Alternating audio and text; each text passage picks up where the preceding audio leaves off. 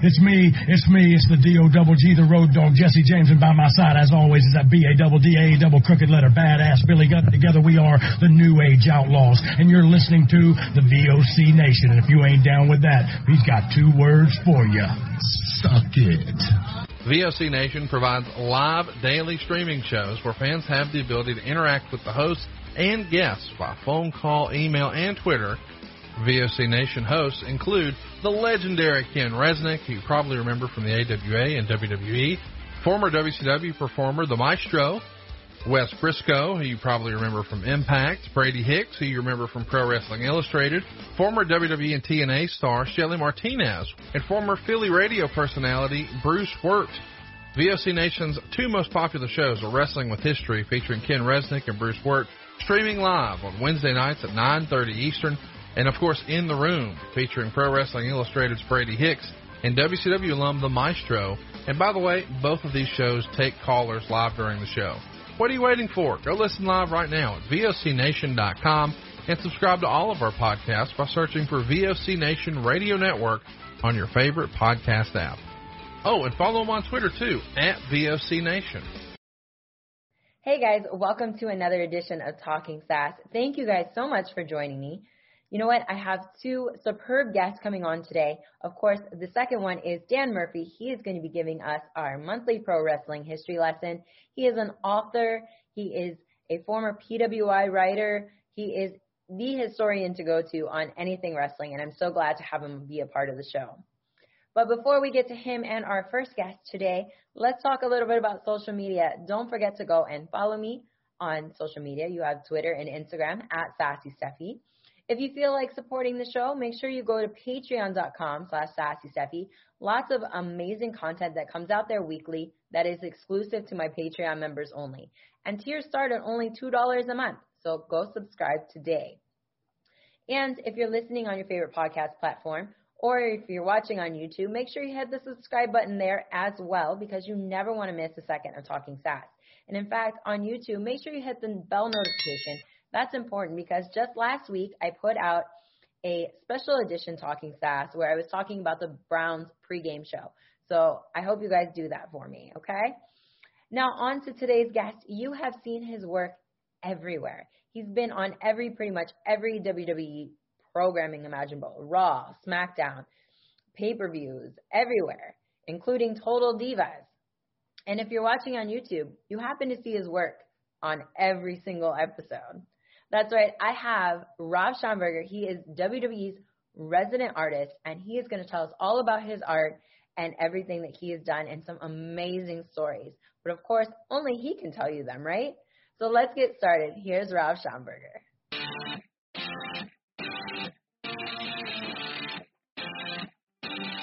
Hey guys, what's up? It is Talking Sass, and I am sitting here talking to WWE's resident artist, Rob Schamberger. Rob, how's it going? I'm great. Thanks for having me on. Oh, definitely. Thank you for taking time out of your vacation to come on the show because I know you're you're busy still working. I see a lot of uh, artistic stuff there behind you. Yeah, yeah. It, um, I what what's behind me is done for the moment, and um, I, I'm taking time off until about you know uh, January 4th, uh, handling, you know, social and that stuff, but otherwise kicking back and breathing for a while. Yeah, I mean, I remember, God, I can't remember what year it was, maybe 2015, I think, when I was in Kansas City and Miss Natural brought me by your studio, and that was yeah. we had met, and your studio just blew me away. It was so beautiful. It was in downtown Kansas City, and just this you go up into this this just crazy amount of WWE portraits everywhere, and I was just like, I'm in heaven. yeah, that um, that was two studios ago, but uh, yeah, I loved that place. I didn't really want to leave, but they turned it into an Airbnb. oh, what a bummer. Yeah. Uh, so now I uh, we we got a house and and I took over the attic and like when it's nice out, we have a sunroom, and I'll work out of there, which is gorgeous. Yeah. Uh, but yeah, I miss that place too. Oh, it was beautiful, and that was so fun. I was glad that Miss Natural was like, "Hey, we're gonna go see a friend of mine," and I'm just like tagging along. I'm like, "Sure, no problem." And then we end up, and I was like, "Why didn't you tell me this is awesome?" She's wild. oh, but she's a yeah. I miss her. I don't actually. I don't think I've even seen her since then. We just had different schedules and everything going on, and right. Crazy. So being home with COVID and everything, obviously you said you you work now in your attic, and when it's nice out, you're working out on the sun in the sunroom. What has it been like? I mean, has your job as an artist slowed down, or are you still keeping consistent? Um, I'm not on the road with WWE, of course. Uh, I would do about a show a month or so, about average uh, on that. So obviously, I'm not doing that right now, um, which gives me more time to work. I'm still doing six days plus a week, mm-hmm. um, but uh, if anything, it's given me more time to to work on the art itself, which I kind of enjoy. Like, and, and the the whole making of the art thing that hasn't changed at all. Uh, and and my online sales are up, um, so I'm busier on that front. Uh, it's you know just shuffling things around. Oh, that's great that at least you're you know able to keep going. And like I know with COVID, a lot of people don't want to go out. You don't have to go anywhere unless right. I guess paint supplies or something like that. But I mean, even now you can have them shipped to your house. I'm sure. I do. the less interaction with people right now is probably the better. yeah, I'm a hermit crab anyway. Uh, well, my former studio mate actually jokes that I've been uh, training for social distancing for about 18 years. uh, it's just pretty accurate. but see, you're such a personable person. So, I mean, I find that hard to believe. I mean, obviously, I've only met you a handful of times. I've seen you at a couple of WrestleManias at the uh, access where you're painting these just beautiful, usually like usually how many hours do you put in on WrestleMania weekend? I know it's like oh, a day's worth. Uh, I don't know, 500. I I I I try to take the the mindset that I'm going to work as hard as the WWE staffers that are in the area where I am. And if anyone knows, those people don't sleep. So that means I don't either. Uh, you know, because they're all trying to match uh, Vince's schedule, which you know he famously sleeps like three to five hours a night. Um, so the rest of us do that too, at least during WrestleMania.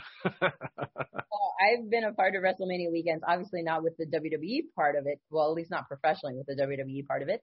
But I know even like on the other side of things with the independent uh, shows that are running, the conventions that are going on, the shows that are going on, just and depending on what city you're in, it's just mayhem, and no one's really sleeping. No. Whatever days you're there, because some people, I mean, WrestleMania weekend usually starts a week ahead of time for WWE staffers and and some of the wrestlers and stuff like that. But like usually Wednesday, Thursdays when fans really start pouring into these cities, and it is a non-stop party, especially in party cities like New Orleans. I've been a oh. part. New York City I've been a part of. It's, it's yeah, nonstop.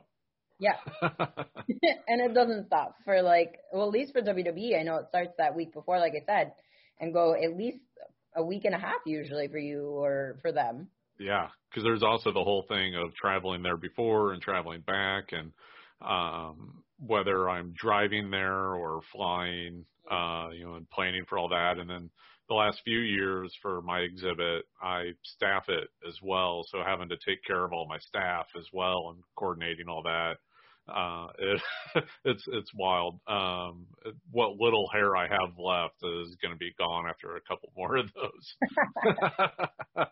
well, let's go back to the beginning and let's talk about what got you into art. So when you were a kid, I'm sure probably taking art classes was one of the things. Is that what sparked interest for you to do art? Was going to school, or was it something else that sparked your imagination? It started with comic books. Um, I, I got my first one when I was eight, and like spent the weekend redrawing everything out of it, and just knew like this is what I want to do with my life. And uh, everyone thought it was a phase. It was not. um, I, I knew that I wanted to make something that would make other people feel the way that that art made me feel and uh, for a long time, you know, chasing comics, and then uh, eventually uh, grew into fine art, and from there finding the subject matter of wrestling. Now, let's talk a little bit about that because, I, like I told you earlier, I did a real, real deep dive here on the internet, and I was really shocked at the amount of information that I found. And for somebody being a hermit, there's a lot of information out there on the internet. so, when you got interested, okay, so there's kind of two parts here I want to go into. So first, I guess what I read online is saying that CM Punk really inspired you to start doing the portraits of the WWE stars or any other wrestling. Yeah, around then, um, like the the vibe around him, and he was very artist friendly. Um, one of his shirts was designed by Jill Thompson, a really famous comic book artist who's become a friend of mine since.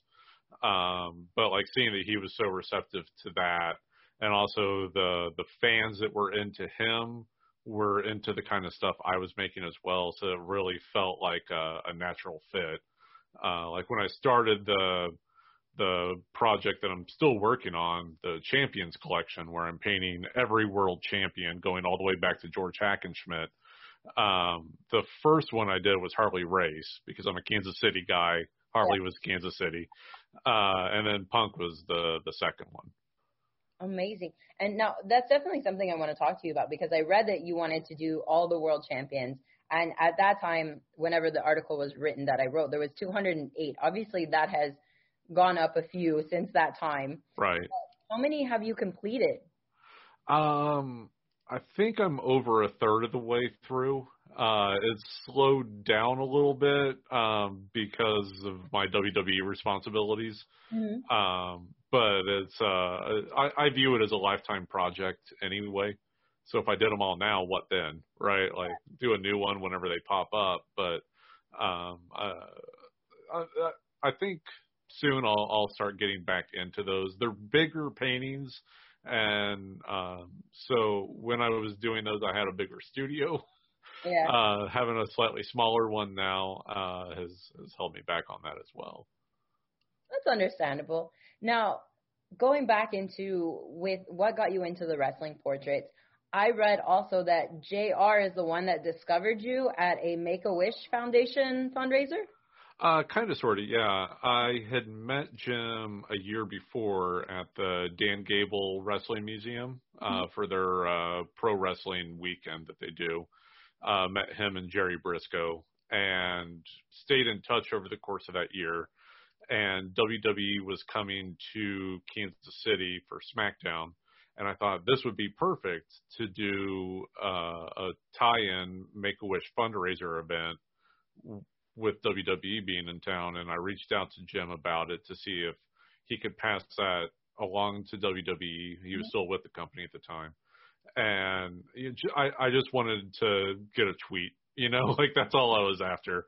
Um, and Jim went the extra step without me saying anything, and and called Triple H's office and was like, "Hey, we need to be working with this guy." And uh, Triple H's right hand, a guy named Ben Brown that does all the archive. Like anytime you see the tours of the warehouse, that's Ben.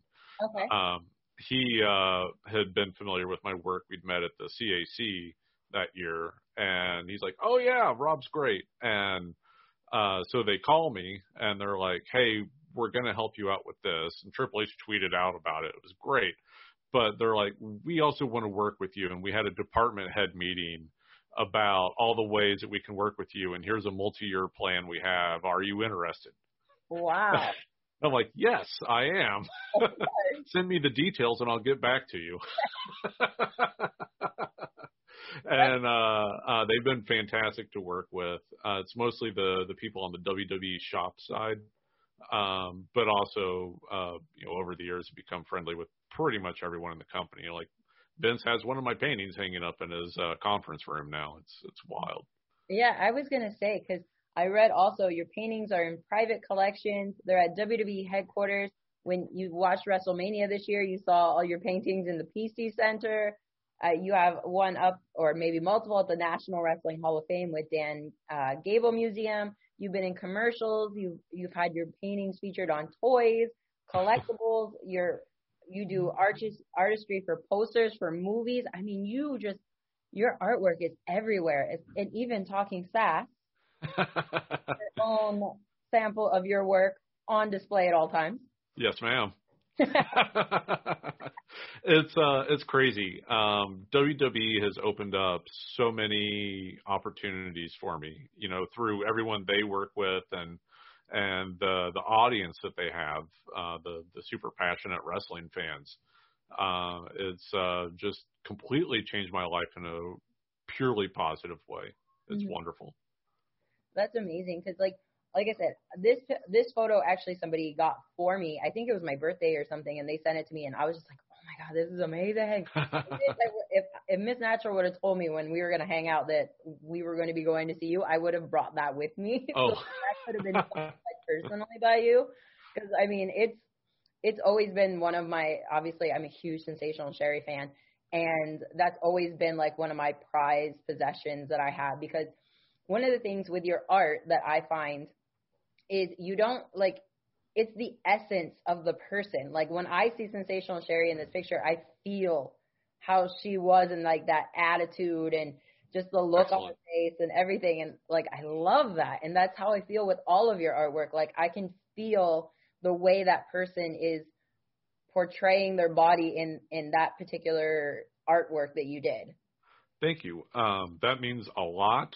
Uh, one, because I like you personally, but um, two, uh, that is exactly what I'm after with the art. Um, like when I started with this, it, it was because I realized no one else was doing serious fine art of pro wrestling. Like if there was, it was it was making fun of it, mm-hmm. and or it was ironic, you know. And I, I didn't want that. I wanted art that made me feel the way uh, that it is to watch the shows, to be there live and watch the these amazing athletes. And um, so with every piece, it's not just about making it look like them; it's about getting that feeling across, that energy. Uh, is 100% what I'm after. So hearing you say that unprompted is awesome. Thank you. no problem. I mean, that's honestly how I feel. I mean, like I said, just this sensational Sherri. And I mean, I think when I wrestled, I tried to to portray her as well with like this attitude. And like like I said, just looking at this picture, you can see the attitude that she had, and it's just it's amazing. Like I don't know how else to explain it, and like for that to be what you actually want to come off, I think that's fantastic. That you know your work does that the way that you want it to. Awesome, awesome, thank yeah. you. So more that I want to talk, what is your actual process? Like, how do you sit down and determine what which wrestler you're going to work on and what the theme is going to be around that photo or that painting actually.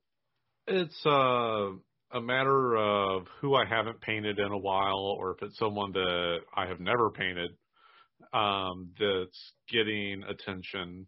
Uh, I it's difficult because this is the sole way that I make my money Mm-hmm. It's uh and, and like I'm not on WWE salary. I don't have a guarantee.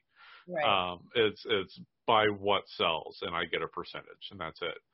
And uh, so sometimes I do have to make the decision of like, okay, there's someone new, but they haven't really connected with the audience in a big way yet. Mm-hmm. So I could do one of them, or I could do a new one of Asuka and make sure I'm paying my rent that week. Yeah. You know, um, so uh, those kind of factors go into it, of course, but also um, sometimes I'll I'll put people in that uh, you know, fit it in because I'm passionate as well about what they're doing and and I want to help them. You know, give them another tool that they can use. Um, and, and then I'll you know I I watch the shows the way that fans do. I want to get that same sort of energy uh, uh, so that I can con- then convey that in the painting, like we were talking about. Mm-hmm. And uh, then I'll play around with uh, just like, okay, sometimes I'll also look at is there a way I want to do a painting that I haven't uh, in a while that would work with a certain subject matter, and and I'll pick someone that way. You know, like the way that I do a Bray Wyatt painting is completely different from the way that I do a John Cena one. Uh, yeah. Uh, you know, like uh, I, I say with that, uh, you know, if I'm going to do an Undertaker painting, it's the same way that if you were to do a Batman drawing, you can do whatever. Mm-hmm. But if I'm going to do a John Cena, it's the same way that I would do a Superman, right? Like you do that person. Yeah. Although even now with John, like I can push it a little bit in different directions just because he's become that living pop culture person. Yeah, he's really expanded his repertoire in the last like 10 years for sure. Oh yeah, and, and you know just even recently that uh uh Funhouse match at WrestleMania, like that opened up a lot of possibilities for me. Like I'm watching that, like okay, one, I really enjoy this, and two, wow, a lot of new possibilities here. Yeah, you could that match like even for me, like I sat back watching this going, this is fantastic. Like it's basically giving you the John Cena that everybody's always asked for that WWE never wanted to give you. Yeah. Uh, but it was also like uh, an art house short film. it was wonderful. It was cool. That, well, speaking of who gives you like the most like when you think about creating something, who is the person that you just get like this creative flow going and it just it's unlimited at that point? Is there anybody specific? Um, the the general answer is anyone that already has an over the top persona. Mm-hmm. Um, then like it's it's okay for me to push it even more. Um, but the one person that I probably am the most inspired creatively uh, that fits that bill as well as Asuka. Um, I, I feel like I can do my very best work with her, and it no matter how far and crazy I push it, it still is very natural to her. Uh, and, and then she's just so wonderful to work with too. Um, uh, yeah, Asuka. Asuka, that's great. Now you also do your YouTube series, Canvas to Canvas, and you have done so many artworks there. How is that also doing your show? It because you're featuring all these WWE wrestlers. It's a YouTube show. How does that work for you? Like, can you feature other people on there, like your other paintings and your other artistic uh, works? Um, well, that show is on WWE's YouTube channel, mm-hmm. uh, so it needs to be whoever is under their umbrella and good graces and Legends contract or whatever. Um, and, and, you know, same thing with the music that's used on there. Uh, but that's like another one of those awesome things about working with WWE is they uh, just give me that slot. I shoot, direct, edit the whole thing and just submit it to them and they put it up. And I can probably count on one hand the number of times where they've come back and just said like, "Hey, can you tweak this thing?" And it's normally like a, a music cue, like they're like, "Okay, you used Edge's old song, can you use his new song instead?" That kind of thing. Um, uh, and yeah, I don't know that they've ever rejected one. Um, it, it's just a, a, wide open platform they give me, and uh, some of the I, I think overall we've had over 13 million views on those.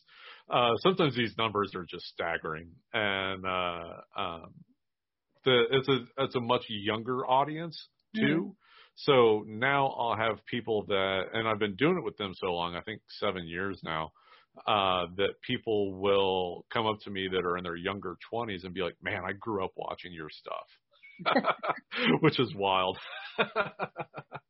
or the the best ones are the ones where they say like, "I got into doing art because of watching your show," um, and like I get that from people all around the world, uh, which is tremendous. Like. I, most people can't name a lot of artists, like most lay people. If you say like name an artist, they're probably going to say one of the Ninja Turtles, Picasso, and Bob Ross. Yeah. yeah. Uh, and now it's me too. You know, yeah, there's, of course, I know you. Of course. you know, now there's yeah millions of people that uh, because they're into wrestling, they find my stuff, and, and it opens up all new doorways for them. Well, when you say that people are inspired by your art, what kind of advice would you give to an artist, whether they want to pursue wrestling portraits or just another version of art for themselves? Uh, the main thing there, and I guess it's like all around life advice, which is uh, do it all the time. Um, and every time that you do a new piece of art, it's informed by everything that you did before everything that you learned from every other thing that you've done before that. Uh, what went right, what went wrong, what happened accidentally that you can replicate in a different way. uh, and, and it's not about like making the one perfect piece of art. It's about learning from everything you've done before so that the next thing that you do is that much better. That's beautiful. And like you said, that could go for life ad- advice for anything, really. Yeah. That's great. My my niece is actually she's huge into anime, and in probably the last two or three years, which she's uh, 14 now, she's been doing her own anime and oh, like, wonderful.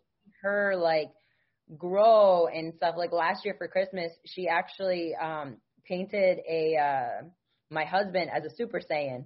Oh, cool. And gave it to him for Christmas, and it, it's so cool. Like I have it in my bedroom. Like there's not a lot of things like I display in my bedroom, like you know artwork, like personal artwork. So like for her, I'm like, this is amazing. This has got to be in our bedroom because she did such a phenomenal job, and she keeps growing as an artist. So Oh, that's super cool.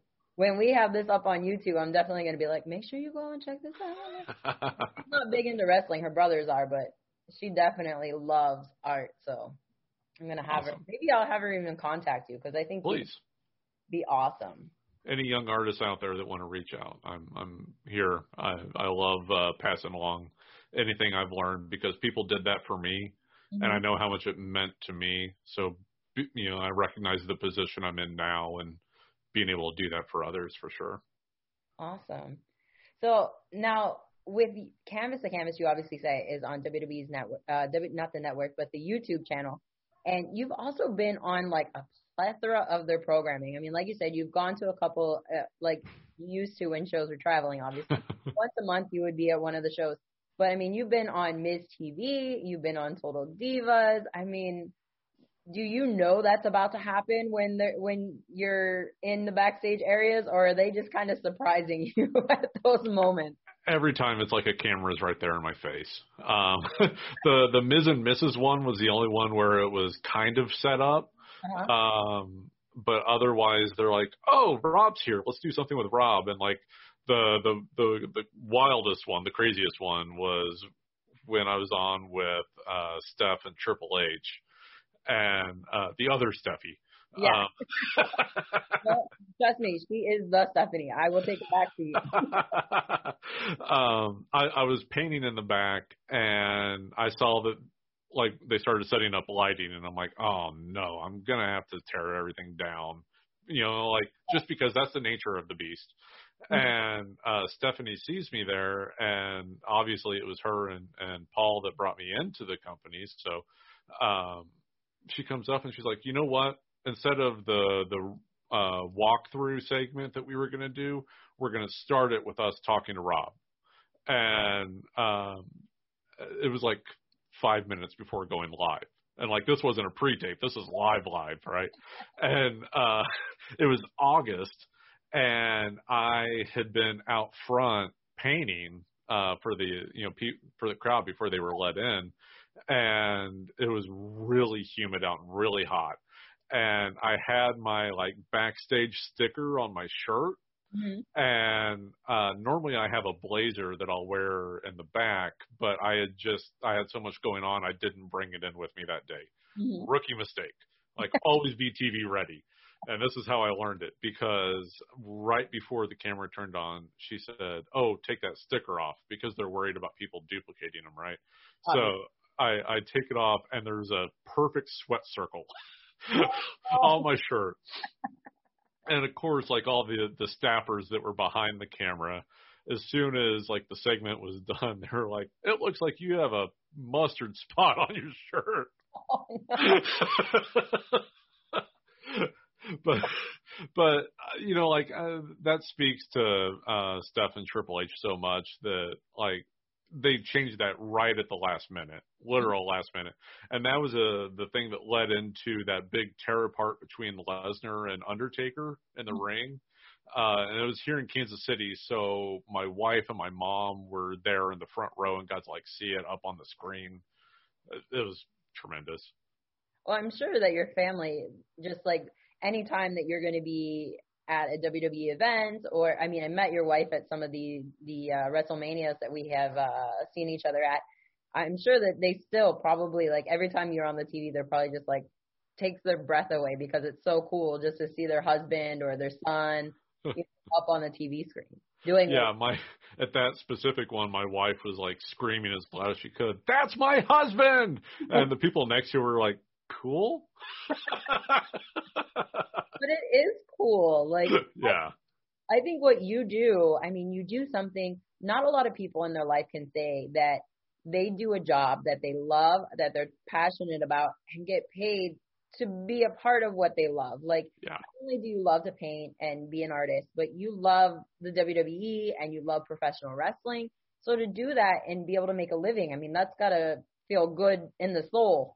It does. And and uh, no one had done it before me. Mhm. uh, that like the strength of my work, which boy, I look at the stuff that I was doing seven, eight years ago when I was getting my foot in the door. I'm like, wow, like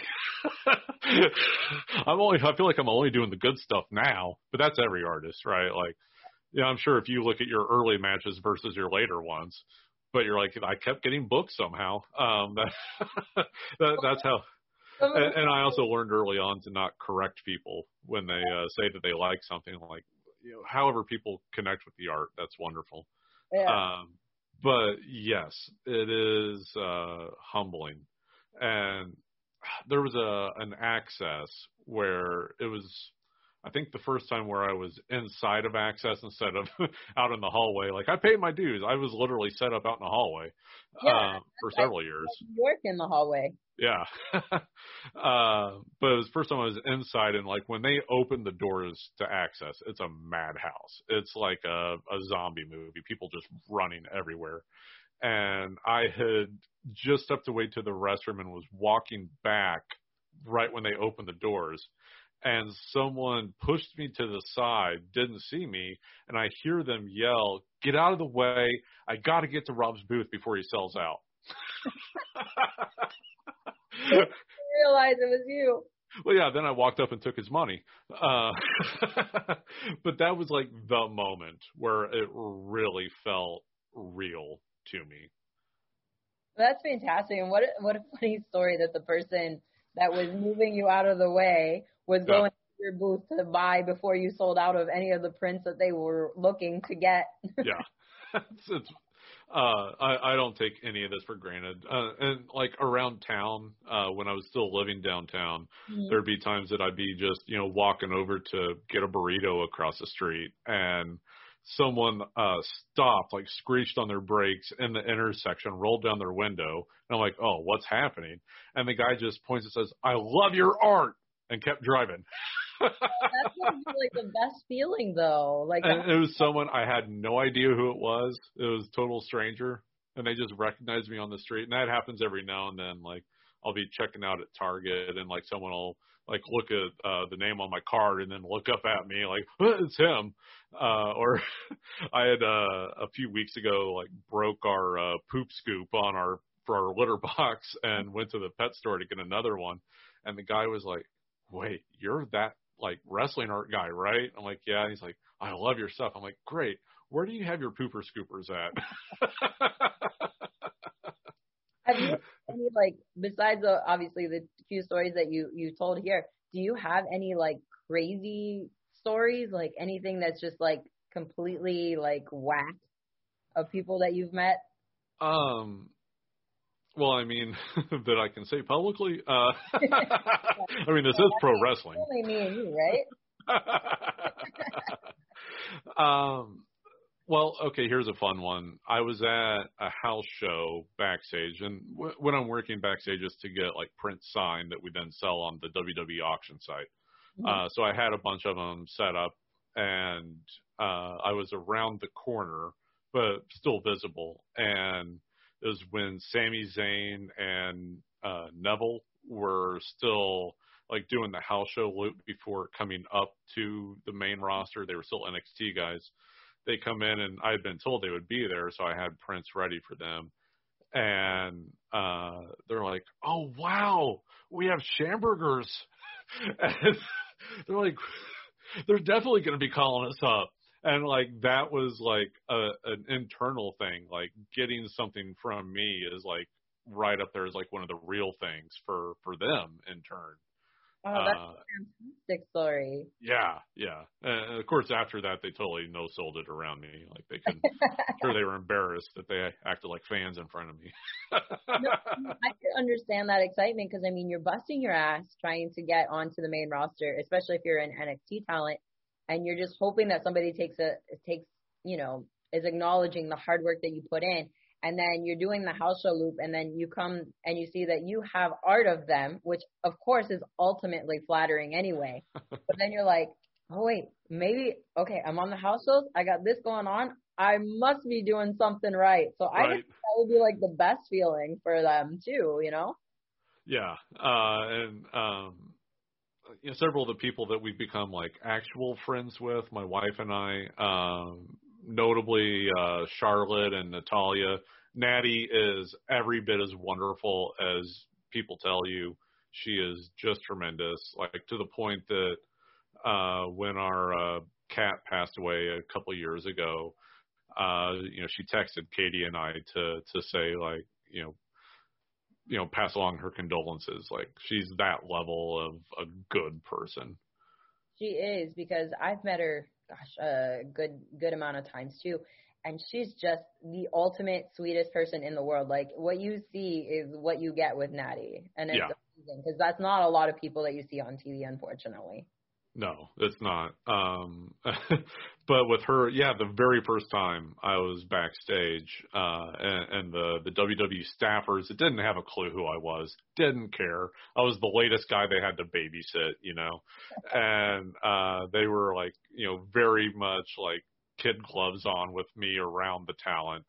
And like Natty pushes the guy out of the way. She's like, Rob, it's so nice to finally meet you.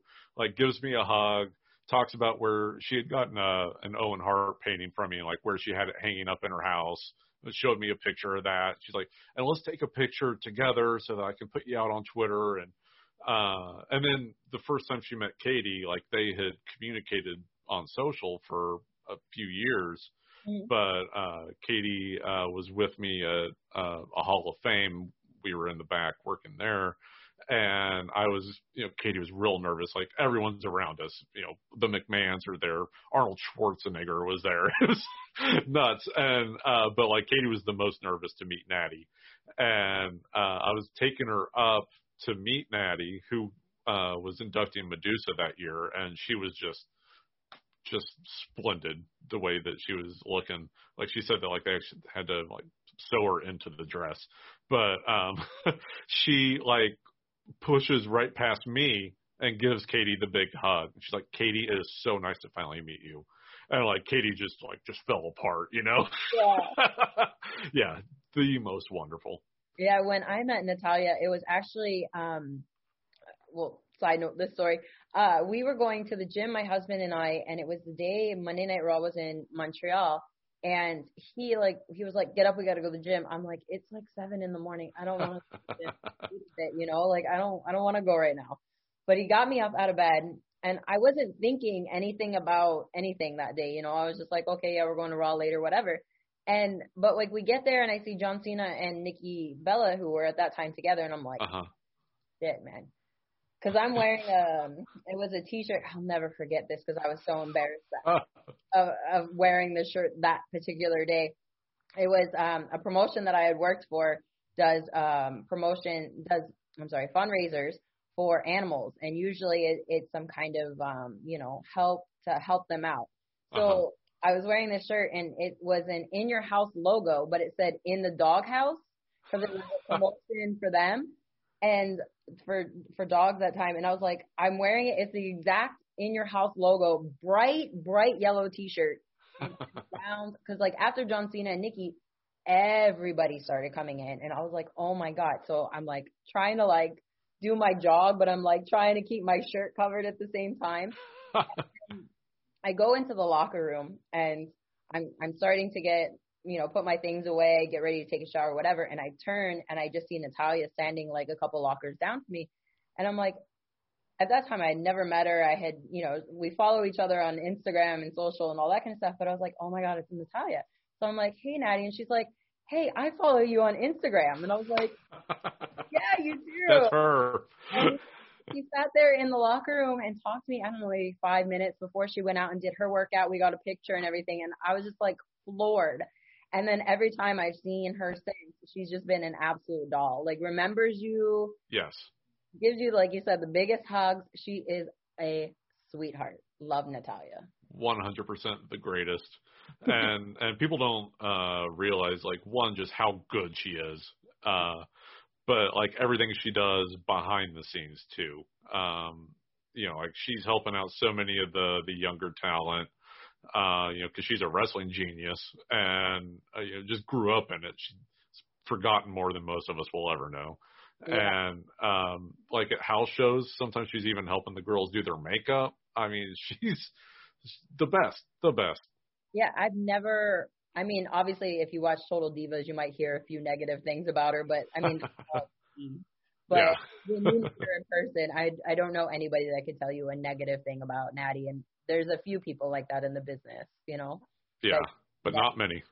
Uh, she stands out. Yeah, definitely.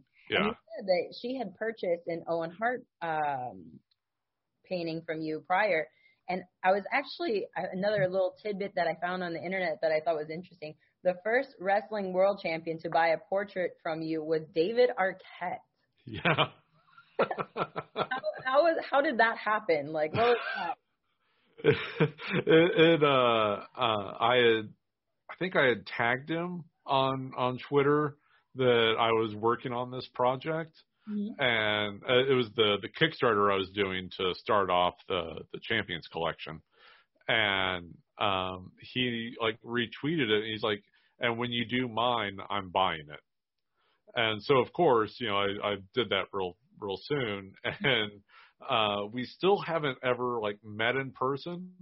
Uh, it's like come real close. Like there was a Mania week where we were supposed to meet up, but like we said, that's crazy. Yeah. Um, but uh, when I sent the painting to him, it uh, was in a uh, a bigger box at the time, and I didn't have all my shipping materials that I have now. So it was like whatever big box I could find and uh his assistant was like it was like I think for car parts maybe. And so I get a call from his assistant that uh was like, "Yeah, we received your car parts and we didn't order any." And I'm like, "What?" And he's like, "I work for uh an actor, a very famous one, and you sent a muffler and we didn't order it. We don't want it." like, "What?"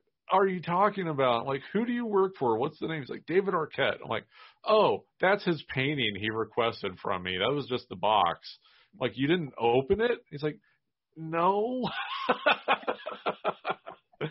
um, but uh, last I heard, he's got it hanging up in his living room. that's amazing. Yeah. He's he's one that one of those champions. I mean, you of course everybody back when he won the championship was like, what is going on? Right. But I mean, he has grown so much within the wrestling business. I mean, just the last couple of years, he did that tour. He was, you know, doing the independence. I mean, he's really passionate about wrestling. Yeah, yeah, and like you even hear the stories when he was doing the the brief run with WCW. He was, uh, you know, like picking up the bar tab for everyone. And mm-hmm. that crew back then. Ric Flair was there, man. Uh, but but for David, especially at that point in his career, that was dropping the bucket. You know, that was yeah. nothing for him. Uh, but uh, I, I've heard like um, the money that he made from that run in WCW, he donated to Curt Hennig's family. Oh, he didn't even take it. Uh, yeah, like quality dude. That's amazing. I haven't yet met him, but I mean, he's on my bucket list of people that I just want to sit and talk to and pick his brain just of everything he's ever yeah. done. I mean, I'm also a huge Scream fanatic. I don't like a lot of horror movies, but I do love Scream. Right. Yeah, he's great in those. Yeah, definitely. well, I mean, out of everything that you've done, who is the favoritist? Uh, favoritist isn't really good. Who is your most favorite painting that you've done? Maybe not necessarily your favorite person, but the favorite painting that you've done. Yeah. Um, the the one that'll probably always be the dearest to my heart is a piece that I did of Ultimate Warrior with Connor the Crusher. Um, and it was uh, when they announced that Connor was getting the first Warrior Award. Uh, I reached out to uh, WWE and was like, "Hey, can I do this painting and surprise the family with it backstage? Like, I'm not. I, I just want this genuine human moment, right? Mm-hmm. And because uh, I had become friendly with uh, Steve Connor's father uh, over that year, and I had hand painted Warrior's coat that he wore in his final appearance. Mm-hmm. Um, so it, it was very meaningful to me to just do this thing for this family. And um, so that one, uh, like, yeah, after Steve went out and did this just amazingly real and emotional speech uh, at the Hall of Fame, backstage they do like these, you know, post interviews with the people. So they had me hiding behind the curtain with the painting. And I had actually been sitting with Steve earlier, like hiding the painting from him. to, he's like, "Oh, you're here," and like I, I was helping put him at ease because he's just a civilian. You yeah. Know, and again, Schwarzenegger was there. Uh, it was a big thing. Um, so I uh, uh, come out, give the painting to to him and Jackson, Connor's little brother, and uh, you know we just talk and and have this very real moment. And uh, you know the lights are on, the cameras there. I didn't care, right? I was there for the family. Right. So they they turn off the lights, and standing there are Vince, Steph, and Triple H. And uh, you know, like Steph, of course, being who she is, gives me a big hug. Triple H shakes my hand, and Vince gave me a nod. And that's the only in-person interaction I've had with Vince, and that's enough. Um, uh, you know, I, I've been told he likes the stuff. That's good enough.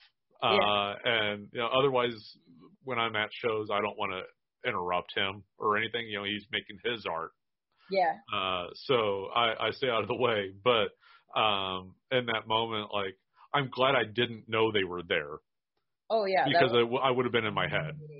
Yeah. Instead, I got to just you know focus on the family and and you know do the special thing for them that I, I know Steve still has that painting in his bedroom. Uh, uh, and I don't think I'll ever do anything that'll mean more to me on a personal level than that one.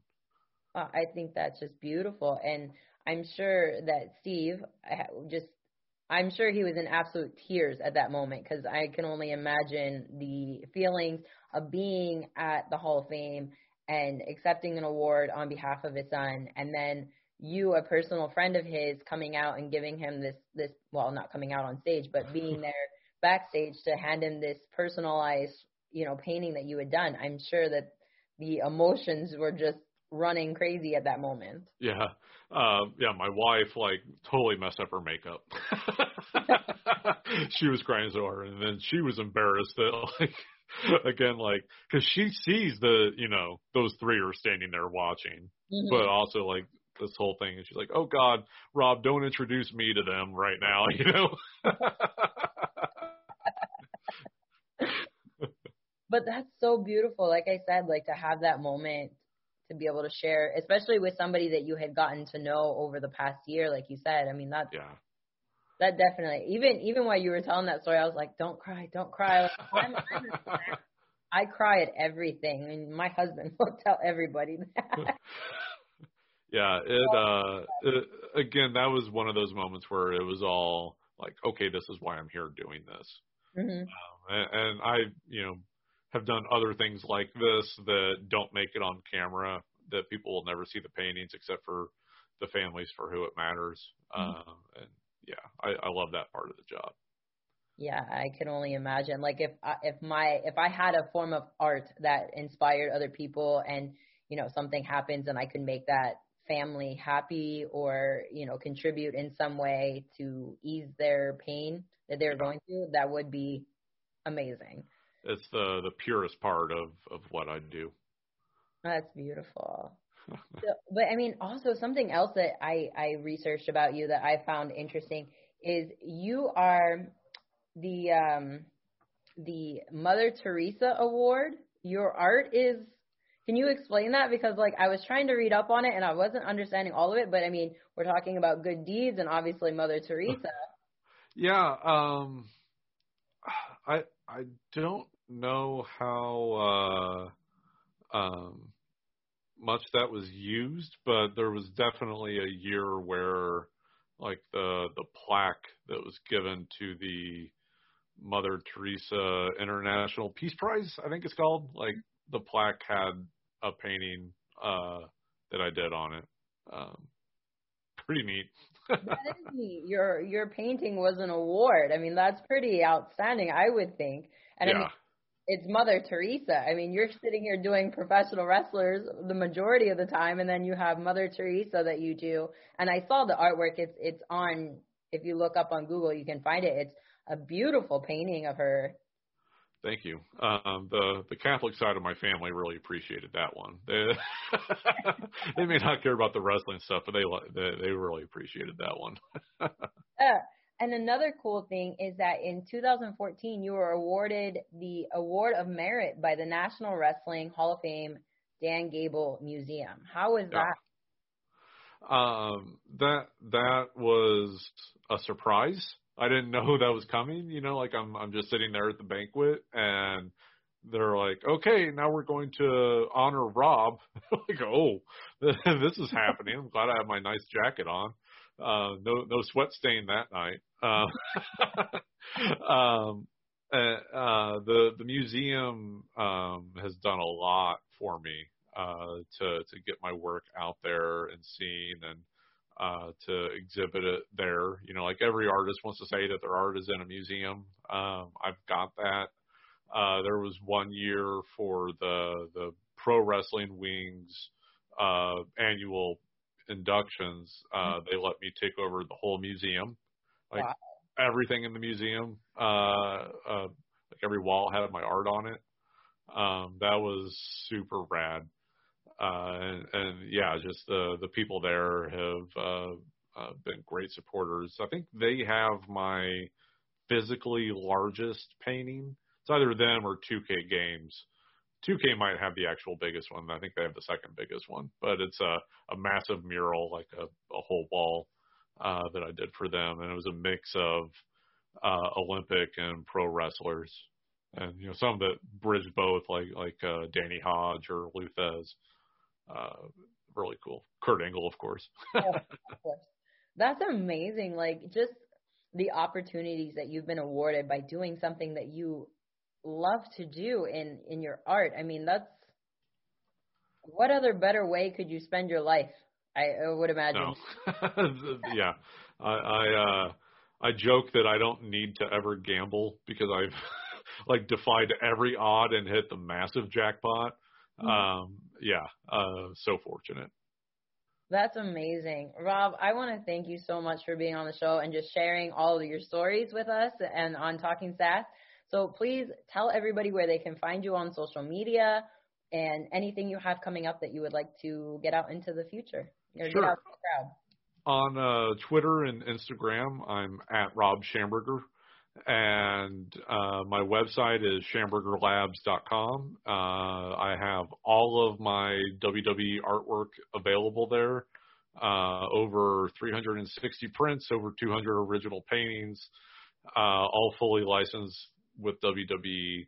Uh, and WWE Shop, WWE Auction, uh, WWE Shop, of course, has both the prints and T-shirts with the art on it and Canvas to Canvas every now Monday morning uh, on WWE's YouTube channel. Uh, I uh, joke that I'm the Bob Ross of pro wrestling, but with less hair. but you can see how I make the paintings and what my thoughts are going into each one.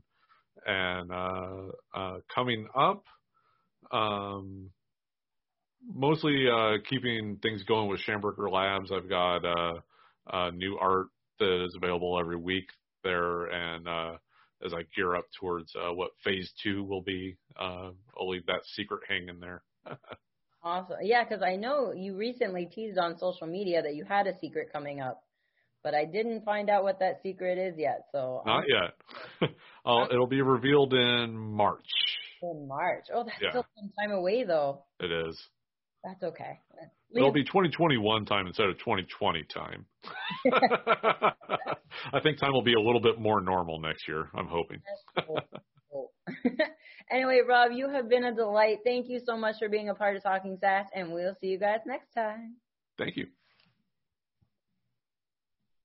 Once again, it is time for the one and only pro wrestling historian and author, Dan Murphy, to give us our monthly history lesson in pro wrestling. Hey, Dan. Hey, Steph. It's uh, it's glad, uh, very glad to be here. I was just noticing I've got the inadvertent Cleveland Browns colors going on, so that fits in with your your your whole motif here. So I'm very glad that I could accommodate that way. So thank you for having me. oh, always. You're such a delight to have on the show. okay, thank you. All right.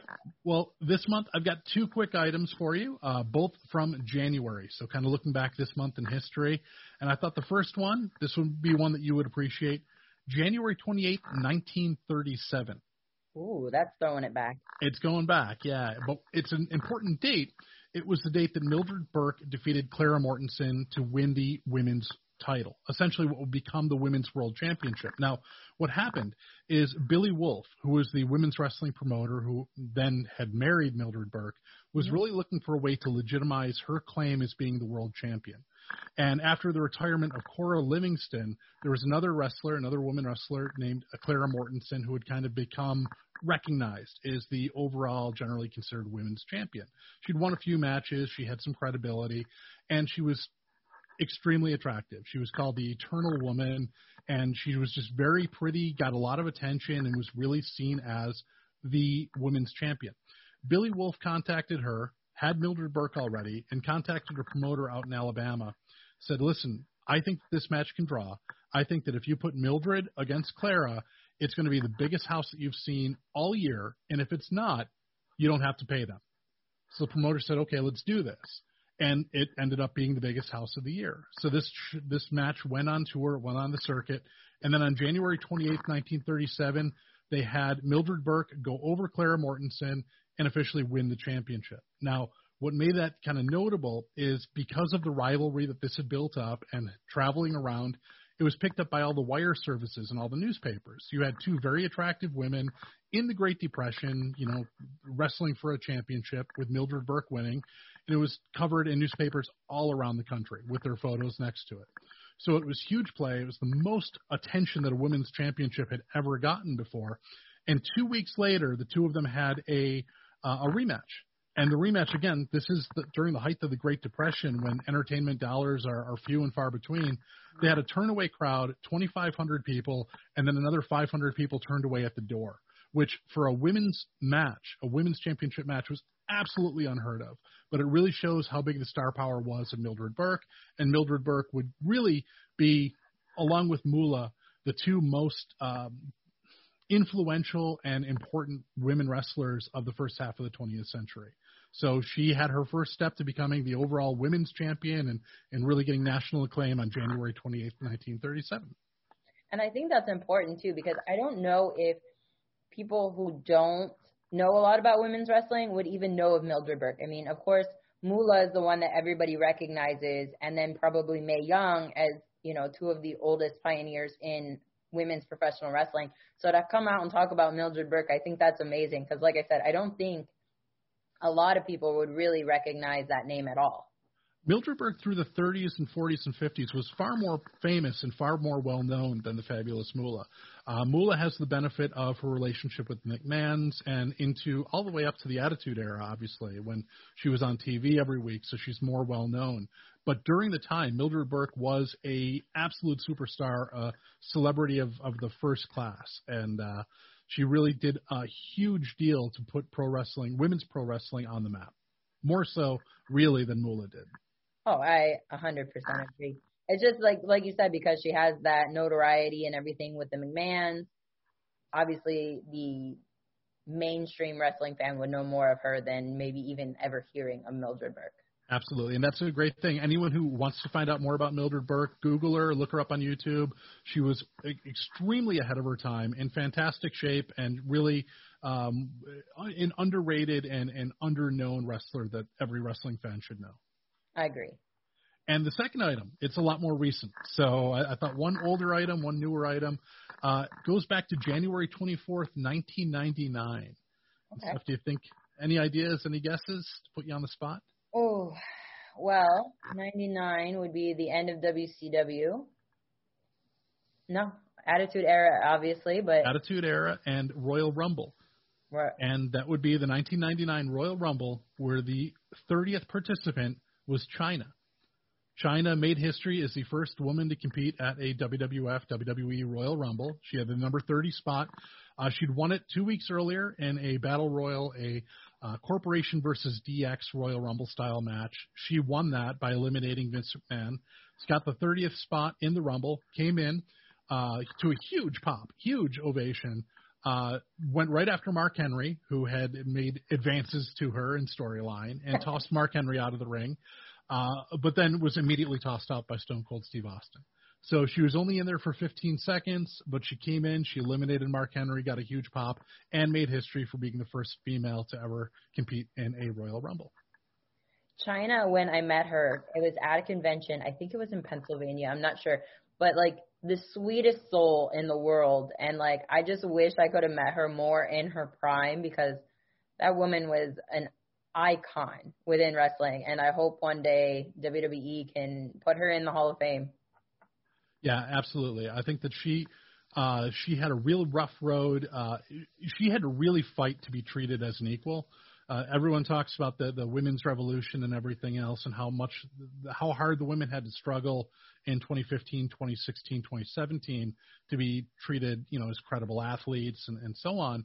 But imagine 20 years earlier, Chyna was doing the same thing and trying to compete alongside and with the guys. And that was during a mentality where no guy was going to sell for a woman at all. And China still managed to get over and, and make it look fairly credible. Oh, she was magnificent. Like I loved watching her back in the day and to see her transformation from being Shawn Michaels and Triple H's basically bodyguards becoming this badass woman with inside the ring that was battling the men. It was amazing. Yeah, yeah, absolutely. And seeing her throw Mark Henry out of the ring in the Rumble, just I mean that was uh, you know one of the highlights I think for her. Def- oh, that's got to be up there on the top moments of Chyna's history in the WWE ever. I mean, the first woman in the Royal Rumble, of course. That's it.